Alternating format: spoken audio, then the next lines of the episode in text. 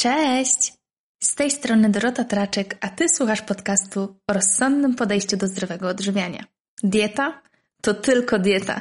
Zapraszam na dzisiejszy odcinek z serii w krzywym zwierciadle poświęconej zaburzeniom odżywiania.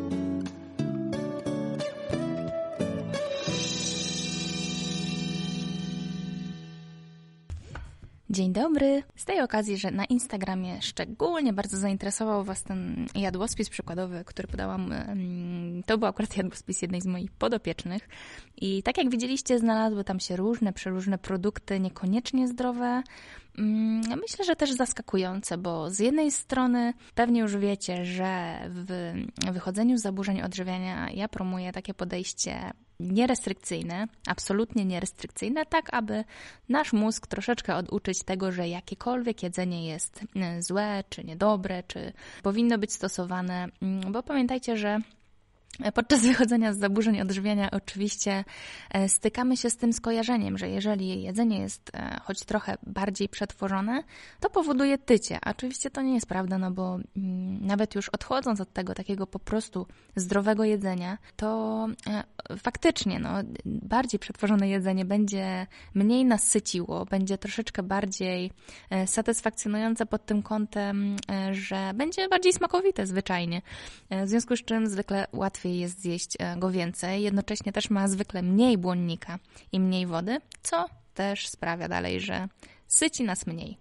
Ale pamiętajmy, że u osób z zaburzeniami odżywiania Ostatnią rzeczą, jaką chcemy, jest e, redukcja masy ciała, zwłaszcza w przypadkach tych restrykcyjnych, bo jeżeli zmagamy się z osobą, która ma zaburzenia odżywiania, a ma nadwagę lub otyłość, to musimy pamiętać, że otyłość jest chorobą, więc oczywiście e, prawidłowe jedzenie będzie tutaj istotne, z tym, że najpewniej będzie ono inaczej wyglądało niż u osób, których nie, dotyka, e, nie dotykają zaburzenia odżywiania. Nigdy żadnych diet nie próbowały. Ale do tematu. Dzisiejszym tematem będzie to, e, jak e, wygląda dieta osób, które wychodzą z zaburzeń odżywiania i będę skupiała się jak zwykle na zaburzeniach odżywiania stricte restrykcyjnych, czyli anoreksji, bulimii, i anoreksji atypowej, czyli tej, która dotyka osoby o normalnej masie ciała, mieszczącej się w normalnym zakresie BMI. Omówię na pewno to, jakie produkty będziemy uwzględniać, jakie warto jest uwzględniać i ile trzeba jeść, bo e, na pewno błędnym założeniem będzie to, e, że w momencie, kiedy nie zagraża nam tak zwany zespół ponownego odżywienia, o to też e, dzisiaj poruszę, mm, będzie ważne, żebyśmy jedli no więcej. To jest, to jest logiczne, bo pamiętajmy, że często sama restrykcja już powoduje aktywację tych czynników jakichś takich zapalnych, które powodują nasilenie wszystkich zachowań restrykcyjnych. E, dodatkowo omówię też to, jak istotna jest mm, równowaga mikroflory jelitowej, e, bo jak okazuje się, ona też będzie miała krytyczny wpływ na to, e, jak przebiega nasze leczenie. I no właśnie, i też powiem parę słów o tym, dlaczego leczenie z zaburzeń restrykcyjnych musi się często wiązać z przytyciem i no właśnie, bo wiecie, wiele osób stara się uniknąć tego elementu, ponieważ no, wzrost masy ciała kojarzy im się od razu z czymś, co jest najgorsze i to też jest największy strach, więc wcale się nie dziwię tej reakcji, że osoby, które chcą sobie poradzić z zaburzeniami odżywiania, zadają mi pierwsze pytanie, czy ja muszę przytyć, czy mogę stosować lepszą dietę, dietę, która będzie odżywiać mój organizm, a jednocześnie nie tyć. I wiecie, no powiem Wam, że na razie tak z 60% osób, które do mnie pisze, nawet więcej, e, w sprawie wychodzenia z zaburzeń odżywiania i mojej pomocy e, w tym aspekcie, mówi, że oni chcą wejść z zaburzenia odżywiania, ale nie przyjmują do siebie tego, że mogłyby przytyć, więc czy ja im, pomaga, czy ja im pomogę w tym wypadku.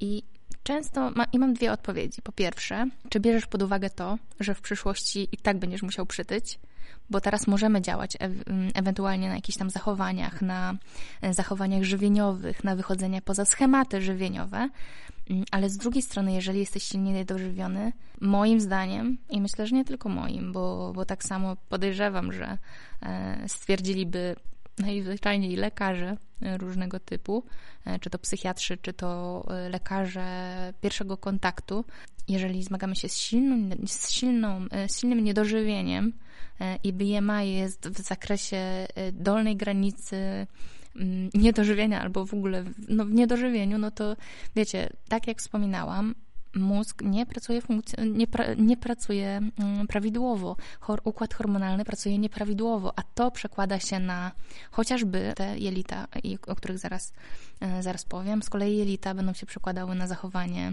na zachowania depresyjne, na zwiększenie lęków, czyli tak naprawdę samo niedożywienie fatalne jest po prostu, w, jeżeli chodzi o, o wychodzenie z zaburzeń odżywiania i jest praktycznie, no nie, no nie oszukujmy się, nie jest możliwe ograniczanie cały czas jedzenia, myślenie o tym jedzeniu, że ja nie mogę przytyć i jednocześnie wyjście e, z zaburzeń odżywiania, bo sam ten olbrzymi strach jest zaburzeniem. Więc no właśnie, czy trzeba przytyć? Bardzo często jest to element nieodzowny i no i właśnie, no i ciężko się pracuje w momencie, kiedy mm, ten lęk jest tak silny. Ja wtedy zwykle mm, radzę po prostu to, aby skontaktować się z, z psychiatrą czy z psychologiem, który może z czasem, może nie od razu, ale z czasem pracy będzie w stanie przekonać taką osobę, że to jest naprawdę istotny element. Ja oczywiście się staram, ale moje kompetencje mm, zamykam w, w tej działce dietetycznej po prostu. W związku z czym ograniczoną moc mam, ale jeżeli uzyskuję już taką zgodę, czyli, bo wiecie, bo ja działam tak, że nigdy nie działam przeciwko temu, co mówi dana osoba. I na przykład ja mogę uważać, że ta osoba powinna przytyć, musi przytyć, aby wyjść z tego i jej to komunikuję. Ale jeżeli ona mi mówi, że ona absolutnie teraz nie jest na to gotowa, to no, stwierdzamy, że będziemy pracować po prostu na tych schematach, nad schematami e, i no już miałam nie jeden taki przypadek, gdzie e, po pewnym czasie ta osoba też przy pracy właśnie z psychoterapeutą stwierdzała, że teraz możemy zacząć myśleć po prostu o tym, żeby tą masę ciała zwiększać i jestem na to gotowa. I to jest najlepsze podejście na świecie, w sensie najbardziej dojrzałe i wiem, że jeżeli ta osoba już podejmuje te decyzje, to naprawdę chce z tych zaburzeń odżywiania wyjść i no i teraz możemy robić naprawdę duże kroki do tego, aby to zdrowie osiągnąć. I pamiętajcie, że oczywiście to się nie dzieje z dnia na dzień, zwłaszcza jeżeli zaburzenia odżywiania trwają długo. Ale no mimo wszystko wtedy ja czuję taką wolność, bo wiem, że możemy zaczynać naprawdę działać nad, mm, nad wychodzeniem z tego właśnie od strony dietetycznej i tych wszystkich przyzwyczajeń, też przyzwyczajeń myślowych, czyli właśnie to, co, to, co powiedziałam na początku, czyli bardziej przetworzone jedzenie równa się tycie i a w rzeczywistości wiadomo, że tycie powoduje nadmiar kalorii, co oczywiście nie oznacza, że w normalnym życiu u, mm, że tak powiem, przeciętnej, ale tak naprawdę zdrowej osoby będę zalecała e, spożywanie produktów wysoko przetworzonych w dużych ilościach. Pamiętajcie, że są etapy, w których takie jedzenie będzie służyć, ale tak jeszcze słowem wstępu, w codziennej diecie osoby zdrowej, e, która nie ma problemów, te wysoko przetworzone produkty niech stanowią jakieś maksymalnie 20% jadłospisu. No ale dobra, bo tak przydługi wstęp trochę już powiedziałam w sumie, e, ale dobra. E, jedziemy, jedziemy, jedziemy. I teraz tak, pytanie pierwsze. Oczywiście tak, pamiętajcie, że mm, absolutnie nie jestem w stanie podać przykładów do każdego osobnego przypadku, bo każdy jest innym przypadkiem. I to by oczywiście było szkodliwe e, dla części z Was, e, jeżeli uznalibyśmy, że e, te mm, zalecenia są uniwersalne, bo one nie są uniwersalne. Postaram się jakoś tak to pokategoryzować i myślę, że jeżeli mm, dana, dany element będzie dotyczył Was, to będziecie o tym wiedzieć, a jeżeli nie będzie dotyczył Was, to pamiętajcie, że niekoniecznie jest tak, jak powiedziałam. Mam nadzieję, że to jest zrozumiałe. E, ale może zacznijmy po prostu od tego, mm, na przykład wyjścia z zaburzeń restrykcyjnych, czyli na przykład anoreksji lub bulimii, gdzie, gdzie zwiększenie masy ciała bierzemy pod uwagę, e, być może jest ono mm, bardzo potrzebne lub e, możliwe jest po prostu zwiększenie masy ciała o 2-3 kilo, tak po prostu, aby wyrównać tą mm, równowagę energetyczną i doprowadzić organizm do porządku. Pamiętamy też na wstępie, że w ogóle doprowadzenie organizmu do porządku nie zajmie nam tygodnia, dwóch mm, i miesiąca praktycznie też nie. Na Prawie na pewno, chyba że przez chwilę byliśmy na jakiejś tam restrykcyjnej diecie, ale możemy, może to zająć 3 miesiące, pół roku i po prostu trzeba zachować dużą cierpliwość, bo jeżeli stosowaliśmy jakieś e, restrykcyjne diety przez lata, to nie spodziewajmy się efektu od razu po zastosowaniu diety normokalorycznej lub diety z surplusem. I teraz pytanie, co do diety? Jak ona powinna wyglądać? Jeżeli mamy anoreksję, bulimię lub e, anoreksję atypową, czy, czy jakiekolwiek z tego typu zaburzeń, to po pierwsze zadajmy sobie pytanie, na co ja mam w ogóle ochotę? Czego mi brakuje w mojej diecie? Jakich produktów sobie do tej pory odmawiałem i za jakimi tęsknię. I z doświadczenia wiem, że bardzo, bardzo, bardzo często e, jest w ogóle parę produktów, które, które się pojawiają w odpowiedziach na te pytanie. E, I pytanie do Was, czy Wy też e, o nich właśnie pomyśleliście? Otóż tak, pieczywo i nie mowa tylko o pieczywie razowym, ale o pieczywie pszennym, białym, o bułkach, o bagietkach, o pieczywie cukierniczym, czyli o drożdżówkach, czy tam chałkach jakichś. Dru e, druga grupa produktów e, to są produkty słodkie, czyli słodkie śniadania, słodkie kolacje, e, czyli jakieś tam placuszki, omlety na słodko, naleśniki na słodko, może pierogi na słodko, może ciasta. I teraz przy okazji, jeżeli słuchaliście odcinek mm, dotyczący świąt, to właśnie, jak było z tymi ciastami? Czy te ciasta były dla Was wyjątkowo atrakcyjne, czy też nie? Bo ciasta typu sernik, typu jabłecznik, jakieś tam babeczki i inne takie rzeczy mogą też być bardzo, bardzo atrakcyjne. Kolejna rzecz, płatki śniadaniowe, ale płatki śniadaniowe nie musli bez cukru, bez wszystkiego, tylko jak już to granola, jak już to płatki, cornflakesy z miodem i orzeszkami, nie kangusy, czekoladowe płatki i tak dalej, i tak dalej. Cinnamini są. Kolejna grupa, która też często się spotykam i powiem wam, że to jest moja obserwacja, kurczę, u nie, 90% chyba osób kocha nabiał. Nabiał w zaburzeniach odżywiania to po prostu zwykle ratuje e, jakoś tam, nie wiem, życie, e, ale to dlatego też, że on jest często bardzo sycący, czyli twarogi, serki, e, serki wiejskie, skyry, jogurty proteinowe i tak dalej, i tak dalej. I nadal w wychodzeniu z zaburzeń odżywiania to też jest na, na tej liście zwykle produktów, które się chce jeść bardzo. Z tym, że zaczynamy zamieniać te produkty odtłuszczone na te pełnotłuste, czyli po prostu jogurt, nie jakiś tam 0% bez smaku, tylko jogurt normalnie 2-3%, e, czy nawet jogurty greckie, które mają no już tam 11% tłuszczu, ale one są wyjątkowo smakowite, prawda? I są takie nasycące i satysfakcjonujące naprawdę. E, dalej no sery sery nie tylko twaróg chudy, ale twaróg półtłusty i tłusty. Ser mozzarella, niekoniecznie light, ale ten pełnotłusty także. Camembert to samo. I inne, często wdrażanie w ogóle serów żółtych, których e, do tej pory na diecie nie było. E, I dalej, jeżeli już przechodzimy do tych produktów pełnotłustych, no to oczywiście masło i często też pojawia się zapotrzebowanie takiego organizmu na smalec, zwłaszcza jeżeli wcześniej go lubiliśmy kiedyś tam dawno. E, więc tak jak widzicie, no produkty te wszystkie charakteryzują się prostymi cechami. Po pierwsze, cukry proste, lub cukry łatwo przyswajalne z węglowodanów oczyszczonych bez, bez jakiegoś tam nadmiernego błonnika, no i produkty, które łączą w sobie zarówno węglowodany, jak i tłuszcze, czyli produkty cukiernicze, na przykład też ciastka, jakieś tam wafelki. To są wiadomo, to nie jest coś, co się poleca na co dzień, zwłaszcza jeżeli są zrobione e, no, z kiepskich składników i mamy tłuszcze trans. E, wiadomo, że to nigdy nie jest polecane, ale musimy czasami dozwolić sobie po prostu na to, aby, tak jak powiedziałam, aby nasz mózg nie traktował tego jako E, zło niesamowite, nie z tej ziemi. No, także zwykle ja zauważam, że w pierwszej fazie jest ta ochota na słodkie i ochota na tłuste. Znaczy na tłuste, ale nie w kontekście smażenia, bo to też zauważyłam, że raczej na te smażone jakoś tak nie ma ochoty. Wydaje mi się, że to też może mieć, ale to jest moje jakieś tam stwierdzenie, że może to mieć związek z tym, że e, jakieś tam smażone mięsa i tak dalej, no one po pierwsze dalej mózgowi kojarzą się z tym, że są niesamowicie kaloryczne, ale z drugiej strony one też mogą być ciężko strawne. I o tym musimy pamiętać, że w momencie, kiedy zaczynamy mm, dietę wprowadzać, zmiany w diecie, która będzie miała na celu to, abyśmy czuli się lepiej i po prostu mogli dochodzić do siebie, mm, no to aby to była dieta o średniej, niskiej ilości błonnika, i raczej nie uwzględniająca jakichś tam hardkorowo smażonych produktów, bo musimy pamiętać, że ten układ pokarmowy zwykle u osoby, która ma za sobą mnóstwo restrykcji, on nie będzie działał super mm, wydajnie, i efektywnie i po prostu produkty wysoko y, smażone, intensywnie smażone mogą być dla niego problematyczne.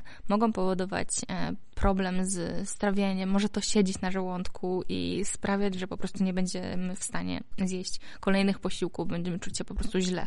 Więc ze smażonymi produktami bym uważała na początku Oczywiście im dalej, tym możemy sobie takie rzeczy gdzieś tam spróbować po prostu e, po to, aby aby stwierdzić, że jak zjemy, to się nic nam nie stanie, absolutnie, że przeżyjemy to.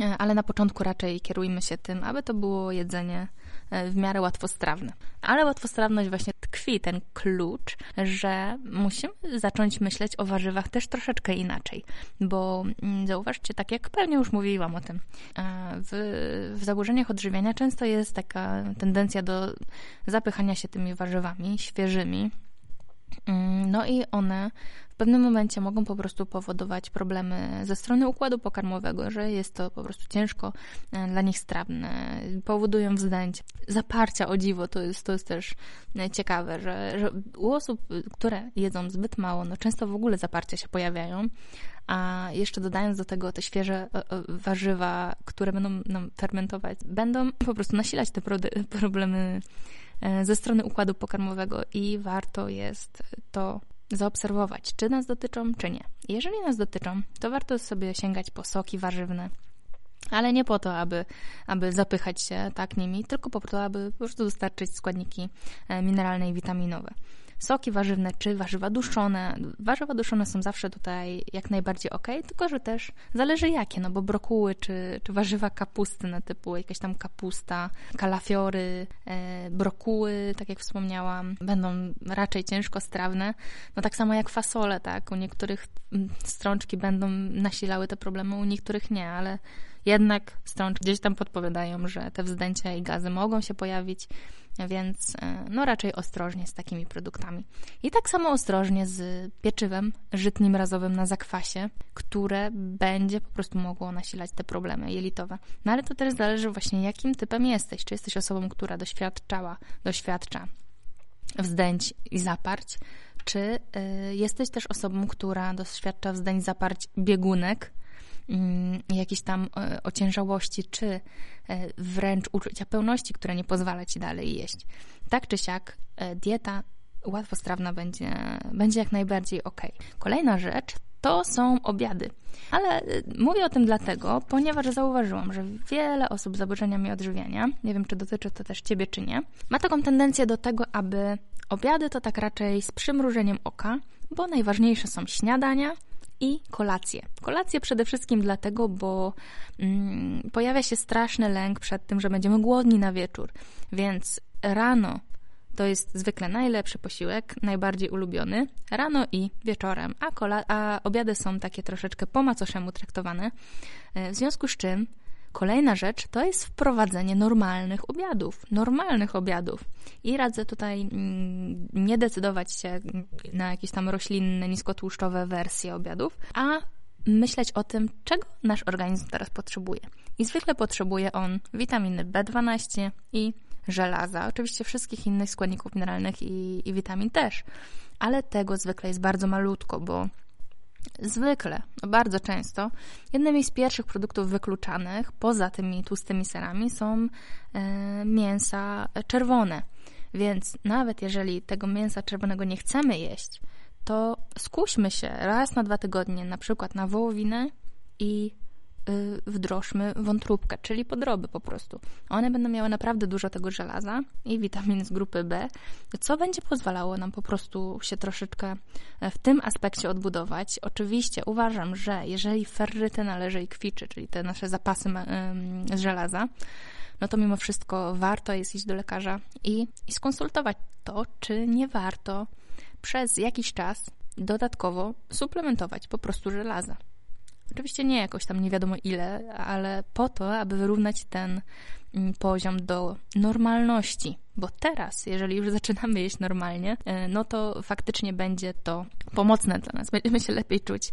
Będzie nam, mm, no będzie to pozytywnie też wpływało na układ oddechowy bo też kojarzę takie, takie sytuacje, gdzie w anoreksji czy bulimii występują problemy oddechowe i z jednej strony przy bulimii może to mm, współ, współistnieć z syndromem ponownego odżywienia, czyli w ogóle tych napadów na jedzenie, które będą e, powodowały różne niebezpieczne sytuacje wynikające z dysbalansu składników elektrolitowych i y, różnych zmian i Mm, zaburzeń gospodarki glukozy i insuliny, no i dodatkowo retencji płynów. To też może wpływać na każdy układ i problemy z oddychaniem mogą występować właśnie w związku e, z tym, ale troszeczkę teraz zamieszałam, nie chcę, żeby to brzmiało nielogicznie, e, więc podsumowując, bardzo często po prostu te żelazo należy wyrównać.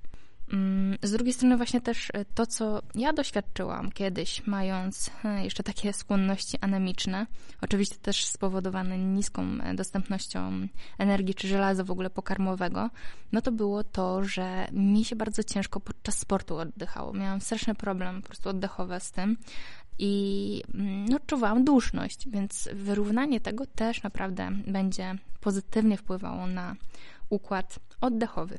I teraz tak. Kolejna rzecz, mm, no to właśnie źródła tłuszczu, które są e, raczej przyjemne do trawienia, e, a więc są raczej łatwostrawne. Czyli tak jak wspomniałam, masło, ono jest naprawdę łatwostrawne, chyba że je jakoś tam hardkorowo smażymy, ale nie o to tutaj chodzi. Nie chodzi o smażone masło, tylko chodzi o miękkie masło do pieczywa czy do warzyw, tak, do, do jakichś tam dań. Po drugie jajka. Jajka na miękko będą łatwiej strawne, no lepiej przyswajalne i będą posiadały cały kompleks aminokwasów, więc jak najbardziej na tak.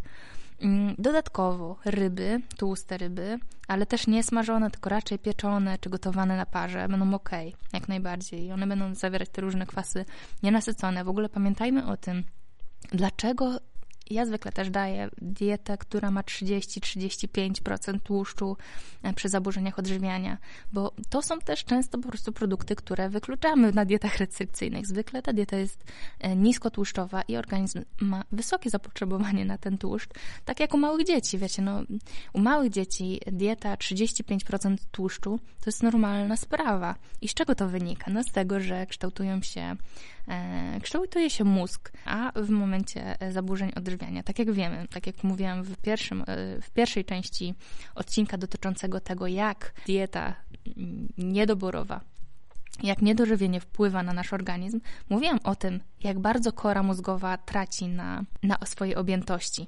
W związku z czym, no teraz, pamiętając o tym, że w 60% około mózg składa się z wielu nienasyconych kwasów tłuszczowych, no chyba musimy to odbudować, prawda? Powinno nam na tym zależeć i powinniśmy skasować to skojarzenie, że tłuszcz równa się tycie i tłuszcz równa się bycie grubym, mówiąc bardzo brzydko. Także no to jest kolejna rzecz. Kolejna jeszcze jedna rzecz to są w ogóle produkty, które będą służyły naszemu układowi pokarmowemu, temu, aby on fajnie funkcjonował i jednocześnie produkt, który będzie dostarczał kwasy omega-3 i poza tranem suplementacji, poza tymi rybami tłustymi, e, no i oczywiście nie jest to jakieś tam super, nie wiadomo jakie źródło omega-3, ale jednak warto stosować jako osłonę. To są takie sielki z nasion lnu, świeżo zmielonego najlepiej. Więc to jest warto. W ogóle olej lniany jest bardzo fajny, ale do stosowania na surowo. No i teraz e, jeszcze powiem odnośnie tej mikroflory, że to jest w ogóle bardzo ciekawe zagadnienie. Myślę, że jest jeszcze też to olbrzymie pole do tego, aby dalej je badać. Mm, no bo tak, musimy pamiętać i też no, są badania, które pokazują, że u osób z przebytą anoreksją, czy w trakcie anoreksji, e, mikroflora jest zdecydowanie mniej różnorodna, zawiera zdecydowanie mniej różnorodnych mm, bakterii zasiedlających jelita. No i okazuje się, że odbudowa energetyczna organizmu będzie sprzyjała, będzie korelowała bezpośrednio z ze wzrostem różnorodności bakterii w jelitach. Ale o co chodzi? Bo mm, okazuje się, że ta niska różnorodność bakterii e, będzie korelowała bezpośrednio z nasiloną depresją i nasilonymi lękami. Czyli to jest też to, co mówiłam przed chwilą o tym, e, że w momencie, kiedy jesteśmy silnie niedożywieni, czasami nie jesteśmy w stanie funkcjonować dobrze, bo mm, też no, taką moją obserwacją, myślę, że nie tylko moją, zdecydowanie nie tylko moją, jest to, że im bardziej jesteśmy niedożywieni, tym silniejsze przeżywamy lęki związane z, z chorobą.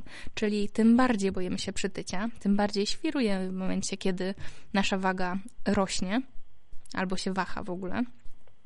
I no, tym jest po prostu nam ciężej podjąć jakieś racjonalne decyzje, czyli wyjść z tej niedowagi.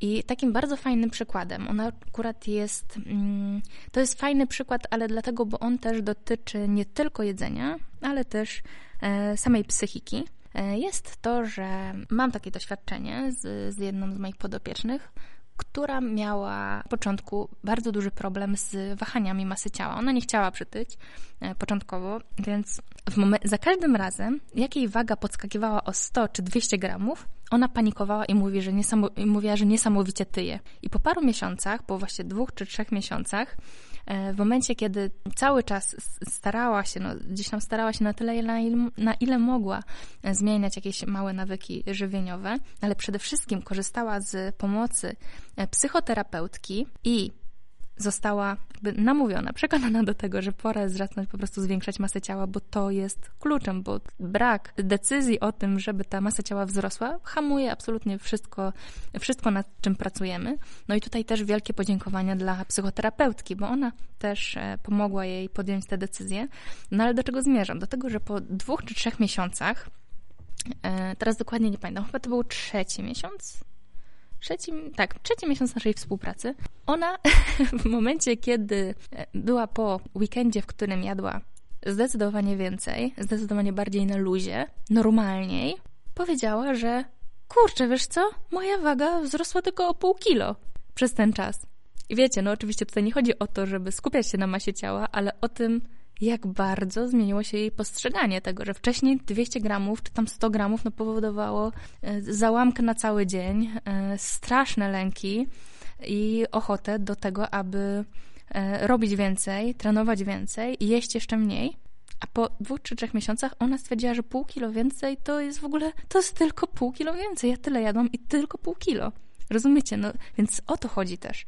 Jak bardzo zmienia się postrzeganie naszej sytuacji, kiedy zaczynamy pracować e, raz z psychoterapeutą, ja bardzo do tego namawiam, a dwa z, no z dietą, po prostu e, z dietą. Także, także to jest fajny przykład. Myślę, że on dużo nam uświadamia, że e, możemy na jedną rzecz patrzeć totalnie inaczej w momencie, kiedy zaczynamy naprawdę skupić się na tym, aby tej choroby się pozbyć. I to później wypływa z nas normalnie. Ona jak to powiedziała, to nawet później ja coś do tego nawiązałam, ona w ogóle nie, nie, nie zrozumiała, że, y, że ja mówię o tej różnicy, tylko skupiła się zupełnie i mówi dalej, no ale przecież to jest tylko pół kilo. Także to było, to było naprawdę fajne. E, I dalej, teraz bardzo ważna rzecz, bo już, już się zbliża 30 minut. Zespół ponownego odżywienia. I to jest ta sytuacja, która sprawia. Aha, w ogóle jeszcze, jeszcze tylko powiem, że do tego poprzedniego wszystkiego, co mówiłam, e, no to na pewno, na pewno wyrównanie energetyczne i co najmniej dieta normokaloryczna, e, ale ten zakres górny jest istotna przez długi czas. A po drugie, jeżeli mamy niedożywienie, musi być to dieta z surplusem. I ona będzie powodowała, że nasz apetyt będzie się stopniowo zmniejszał. Także jeżeli masz olbrzymi apetyt na początku, to jedz dużo. Ale jest jeden wyjątek i wyjątek dotyczy osób, które mogą doświadczyć szoku pokarmowego. Czyli to są osoby, które albo nie jadły nic w trakcie choroby, albo jadły naprawdę niesamowicie mało. Tak mało, że no, zwykła, normalna osoba nawet przypadkowo tyle nie je. Nie podam wartości energetycznej, bo u każdego będzie to co innego, ale w momencie, kiedy jemy naprawdę mało, trzeba uważać ze zwiększaniem kalorii na początku, ponieważ szok pokarmowy może doprowadzić nawet do śmierci. I brzmi to nielogicznie, ale tak jak wcześniej wspomniałam, no, on wynika z, z tego, że osoba silnie niedożywiona ma olbrzymi e, niedobór e, składników elektrolitowych, ma olbrzymie zaburzenia e, gospodarki glukozy, bo ona jest bardzo, bardzo niska. Jednocześnie e, ma też bardzo, bardzo niski poziom insuliny. Dotykają retencja płynów i, i posiada wysoki poziom glukagonu we krwi. Mm, I tak, w momencie, kiedy dostarczylibyśmy bardzo dużo energii takiej osobie, to może dojść do hipofosfatemii, czyli zaburzenia etycznie niskiego poziomu fosforu, potasu i innych składników e, mineralnych. I to jest ważne, ponieważ taki szok może po prostu powodować e, bardzo no straszną reakcję, która może doprowadzić nam, nas do śmierci. I cały ten proces możecie sobie mm, przeczytać w internecie, wpisując zespół ponownego odżywienia, on tam będzie dokładnie opisany. Ale to jest naprawdę ważne, ponieważ u takich osób zwiększenie kaloryczności trzy razy tyle czy cztery razy tyle, co na logikę wydawało być się zasadną e, rzeczą, może po prostu powodować silne problemy. Ale co zrobić w tym przypadku? W tym przypadku zwiększamy kalorie powoli. Przede wszystkim dostarczamy składników mineralnych, tak aby nie było sytuacji, w której e, mamy do czynienia z hipofosfatemią czy z hipokaliemią i e, brakiem sodu, czyli hiponatremią, i dopiero wtedy zaczynamy zwiększać kalorie. I robimy to stopniowo przez parę dni, tak aby po prostu organizm był w stanie stopniowo zacząć odzyskiwać e, jakąkolwiek równowagę w ogóle elektrolitowo-wodną.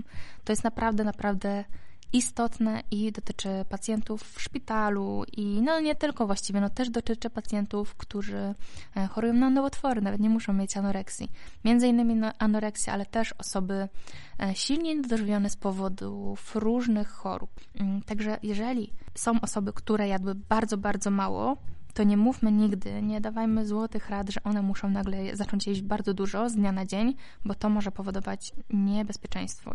Ale tak, ale zwykle jednak, jeżeli mamy do czynienia z osobami, które jedzą mm, te kalorie niskie i niedostateczne, ja i tak w wielu przypadkach e, robię takie stopniowe zwiększanie tej kaloryczności. Przede wszystkim, po pierwsze, dlatego, bo głowa Głowa nie będzie osobie z anoreksją pozwalać zwykle na zwiększenie z dnia na dzień e, kalorii dwukrotnie czy trzykrotnie, czyli stopniowe wychodzenie na wyższą kaloryczność i później jedzenie już zgodnie z apetytem. Chociaż też nie zawsze, no bo czasami są osoby, które ten apetyt mają kiepski, jeszcze przytłumiony i dopiero w momencie, kiedy wchodzimy na jakąś tam wysoką kaloryczność, ten apetyt się odpala, głód wraca, bo musimy też pamiętać o tym, że czasami nie ma ani głodu, ani sytości. Mm, więc w momencie, kiedy wraca głód, to jest bardzo dobry objaw. Często w ogóle po regulacji diety, nawet u osób, które nie stosowały diet bardzo niskokalorycznych, mm, to po regulacji e, diety często w ogóle głód się zaczyna pojawiać, co jest dziwne i dostaję pytania w stylu Dorota, a czy jak jem więcej i zacząłem być głodny, to jest to normalne? Ja mówię tak, to jest właśnie normalne, bo organizm e, zmniejsza poziom zmniejsza poziom stresu ustrojowego, e, co będzie sprzyjało po prostu temu, aby dawał, aby dopuszczać te normalne sygnały, czy to głód, czy to sytość i dyktować nam w ten sposób, co i ile powinniśmy jeść. Dodatkowo to, co jest dla mnie ważne, to w momencie, kiedy chcemy wyjść z zaburzenia odżywiania, musimy pamiętać, że zarówno dieta, jak i aktywność fizyczna są na równi. Bo często jest tak, że z dietą sobie jakoś tam radzimy, ale aktywność fizyczną tak windujemy, że właściwie nadmierne kalorie nic nam nie dają, ponieważ mamy wyższą aktywność fizyczną. I to po prostu olewamy albo traktujemy jako coś, co pomaga nam wytrwać na takiej diecie, czyli przeciwdziałać temu, co podpowiada nam mózg. I pamiętajcie, że dla mnie to jest tak samo ważne, i zwykle jest bardzo ciężkie do wyeliminowania, czyli taka nadmierna aktywność fizyczna, więc nie tylko dieta, ale też właśnie każdy nadmierny trening, każdy w ogóle trening, mm, który nie jest dla nas teraz dedykowany w momencie, kiedy musimy się odbudować energetycznie, mm, będzie negatywnie działał w procesie zdrowienia. Więc zwiększamy energetyczność i zmniejszamy te treningi. Czyli przeciwdziałamy temu, co podpowiada nam mózg podczas zaburzeń restrykcyjnych. Jeszcze to, co chciałam powiedzieć odnośnie mikroflory u osób z zaburzeniami restrykcyjnymi, u osób z anoreksją czy bulimią.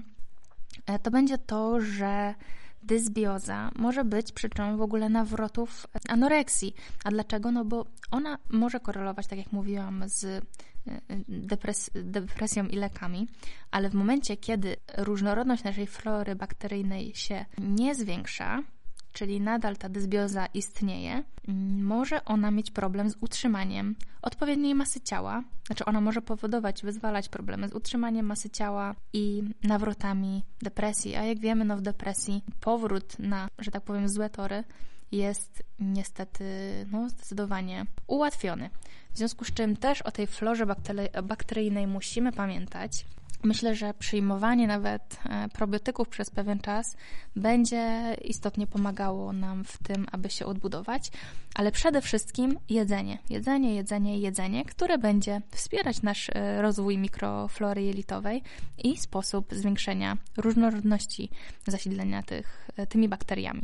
Myślę, że na ten temat mogłabym mówić i mówić, więc może jeszcze kiedyś nagram mm, dokładniejszy odcinek, który będzie traktował o tym, ile, jakie, mm, jakie elementy wprowadzać, jakie schematy przełamywać, w jaki sposób to robić, jak to planować, ale to mówię, no to by był kolejny odcinek, ponieważ teraz już i tak przekroczyłam mój timing o parę minut, a właściwie to spodziewałam się, że zajmie mi to z 15 minut i nie będę miała już o czym mówić, ale zawsze moje gadulstwo mnie jednak tutaj zaskakuje. No dobra, także mam nadzieję, że dzisiaj dowiedzieliście się troszeczkę o tym, jak taka dieta powinna wyglądać. E, dodam jeszcze tylko, że dopuszczamy w takiej diecie mnóstwo produktów, których w normalnej diecie się po prostu nie zaleca. Dlaczego? Bo naszym orga nasz, naszemu organizmowi i naszej psychice jest to po prostu przez pewien czas potrzebne. Czyli nie ma sytuacji, w których ja powiem, tego nie możesz zjeść, albo nie ma sytuacji, w których powiem, że dana ilość energii, oczywiście poza osobami, którym grozi zespół ponownego odżywienia, jest dla ciebie e, maksymalną ilością energii. Zawsze podajemy minimum po to, aby przełamywać te bariery i aby móc jeść po prostu więcej i dążyć do tego, aby organizm wyrównał się i no, jednocześnie dedykować mu zaufanie, bo to jest bardzo ważne. Pamiętajmy, że nasz organizm wie, Często lepiej niż my, zdecydowanie. E, no dobra, to dzisiaj na tyle. Mm, dziękuję Wam za wysłuchanie tego. Ja szybko idę montować, bo nagrywam to dzisiaj, czyli jeżeli słuchacie w niedzielę, to to jest dzisiaj. Jeżeli słuchacie to w poniedziałek, to jest wczoraj. E, no i co? Do usłyszenia. Do usłyszenia w niedzielę za tydzień, gdzie poruszę kolejny temat z zakresu zaburzeń odżywiania, a może jakiś inny, zobaczę jeszcze, ale myślę, że myślę, że tak, bo tych tematów mam jeszcze kilka do omówienia. Dzięki bardzo za dzisiaj, życzę Wam miłego dnia i do usłyszenia. Dziękuję za wysłuchanie kolejnego odcinka podcastu To Tylko Dieta. Mam nadzieję, że znalazłeś w nim coś dla siebie. Jeśli tak, będzie mi miło, jeżeli podzielisz się nim ze znajomymi. Informacje i linki do audycji znajdziesz w opisie odcinka – jeśli masz pytania, po prostu napisz podcast małpa dietamyślniksportowca.pl Życzę Ci wspaniałego dnia i do usłyszenia. Pa!